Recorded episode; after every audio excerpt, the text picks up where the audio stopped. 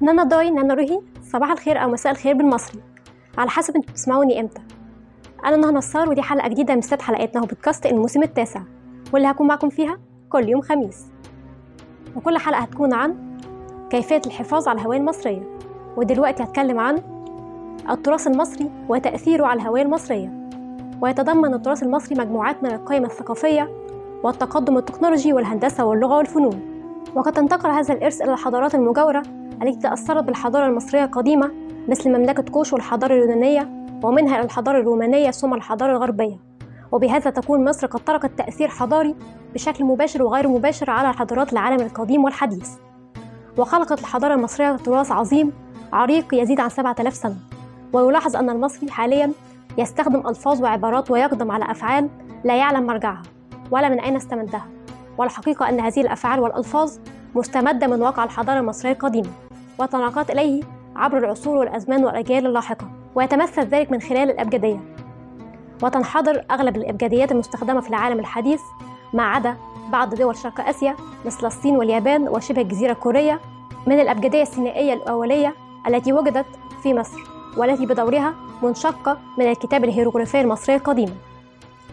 وأعتقد العلماء بأن الأدب المصري القديم المتوارث شفاهة كان له أثر على الأدب اليوناني القديم والأدب العربي.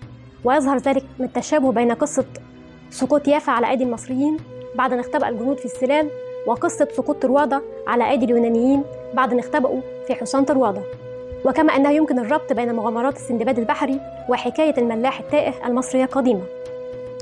ويمكن الحفاظ على الهوية المصرية من خلال تعزيز التعليم والتوعية بالتراث المصري في المدارس والجامعات. وتنظيم زيارات إلى المواقع التاريخية والمتاحف. ويعتبر الحفاظ على اللغة العربية والأدب جزءا أساسيا من الهوية المصرية والحرص على استخدام اللغة العربية الفصحى والعامية المصرية والاهتمام باللغة المصرية القديمة ومحاولة تعلم بعض كلمات منها واستخدامها في المحادثات اليومية كنوع من التميز والتفرد بلغة حضارة عظيمة ننتمي لها. والمحافظة على التراث الأدبي المصري من خلال دعم الكتاب والشعراء والمؤلفين المصريين والعمل على الحفاظ على المواقع التاريخية والآثار والتماثيل والفنون التشكيلية المصرية القديمة وذلك من خلال تنظيم حملات للحفاظ عليها وتوفير الدعم المالي والتقني لترميم وصيانة المواقع والمعروضات الفنية وأيضا دعم وتشجيع الممارسات الثقافية المعاصرة مثل السينما والموسيقى والأدب والفنون التشكيلية وذلك عن طريق تشجيع الفنانين والمبدعين المصريين وتوفير المنصات لعرض أعمال تعبر عن الحضارة المصرية القديمة ومحاولة محاكاتها بشكل عصري. ويجب أن تكون هذه الجهود مدعومة من قبل الحكومة والمؤسسات الثقافية أيضا لضمان استمرارية وتعزيز الهوية المصرية. وبكده انتهت حلقة النهارده من نهى بودكاست. وما تنسوش تعملوا like أو subscribe. في عندكم أي معلومة إضافية بخصوص حلقة النهارده أو اقتراح الحلقة الجايه شاركوني بيها في ال comments. باي.